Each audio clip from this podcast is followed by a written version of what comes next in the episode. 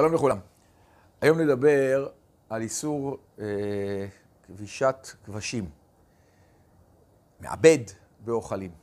זהו איסור דרבנן, לא איסור דאורייתא. איסור מדרבנן לכבוש כבשים. נסביר את הדברים. השולחן ערוך בסימן שקא סעיף ג' פוסק, אסור למלוח חתיכות צנון ארבע או חמש ביחד, מפני שנראה ככובש כבשים. והכובש אסור מפני שהוא כמבשל. כמבשל, לא ממש, מדרבנן. אלא, מה כן יעשה? מטבל כל אחת לבדה ואוכלה. אבל ביצים מותר למולחן. מסביר הרמב"ם, שאם אני לוקח אה, מלח, ושם על, מניח, שם על ירקות, שהדרך לכבוש אותם, זה איסור שנראה ככובש כבשים. זה איסור מדרבנן, הכובש, יש איסור לכבוש. את העניין הזה אנחנו פוגשים גם באיסור והיתר, גם בהלכות שבת, שאסור לכבוש בשבת. יש איסור כבישה, זה דמי לבישול, דומה לבישול, מדרבנן זה האיסור, ויש איסור. מה כאן העניין? אני שם מלח בירקות שהדרך לכבוש אותם, אז אני נראה ככובש, נראה ככובש כבשים. ולכן צריך להימנע מלכבוש, להתנהל בצורה כזאת. מה כן עושים? תכף נסביר. רק נעיר שרש"י כותב שזה לא בדיוק האיסור, הוא כותב שהעניין הוא שזה דמי למעבד, הוא מקשה את האוכל, את הירקות, ואז זה דומה למעבד. כך או כך, זו גמרא מפורשת ושולחן ערוך שנפסק, שאסור לכבוש כבשים. זאת אומרת, לקחת, השולחן ערוך גם בסעיף הבא נותן דוגמה, אמנם הוא מביא את זה, יש מי שכתב, אבל אה, אה, בדרך היתר, יש מי שכתב שמותר לטבול כמה חתיכות צנון, אחת אחת לבדה, ולהניחם יחד לפניו כדי לאוכלם יד זו אחר זו.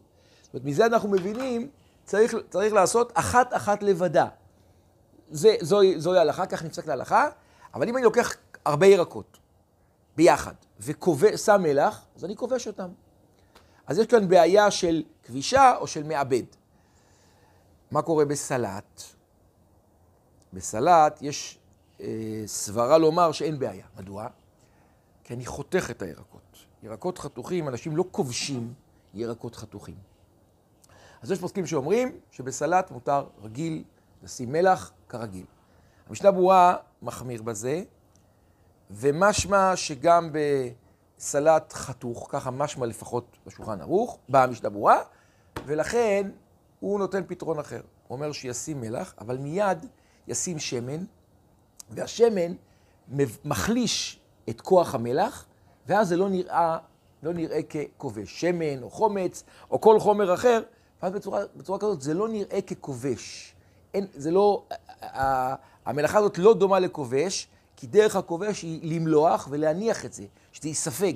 אם אני שם מיד אה, מלח, אז אני רק מראה בזה שאני רוצה לטבל, ויש הרבה פוסקים שכותבים שבסלט אין איסור. יש פוסקים כמו המשנה ברורה שצריכים בצורה כזאת לעשות, זאת אומרת, אם אני לוקח חתיכה שלמה, או, או חתיכות שאני לא עושה אותן כסלט, כמו צנון, כמו חתיכות שלמות, אני צריך למלוח חתיכה אחת ולאכול. חתיכה אחת ולאכול, זו הדרך. אם אני לוקח אה, אה, סלט וחותך, מחלוקת אחרונים, המחמירים יאמרו שצריך לשים מלח אבל מיד שמן, והמקילים יאמרו שמותר בצורה כזאת אה, למלוח. מה כן יהיה מותר? בדברים שאין הדרך למלוח. למשל, כותב השולחן ערוך בסעיף ה' כאן, אסור למלוח בשר, אה, בשר מבושל או ביצה מבושלת להניחה. אם אני מולח אותם כדי לאכול אותם לאחר השבת, טוב, זה, זה ברור, זה יהיה אסור, זה צריך לשים לב.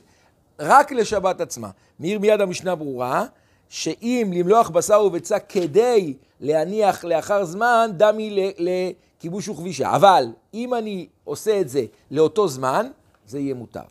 אם אני, כלומר, לאותה שבת, בזה הדבר יהיה מותר, ולכן רק, הבעיה היא רק בסוגי ירקות שהדרך לכבוש אותם.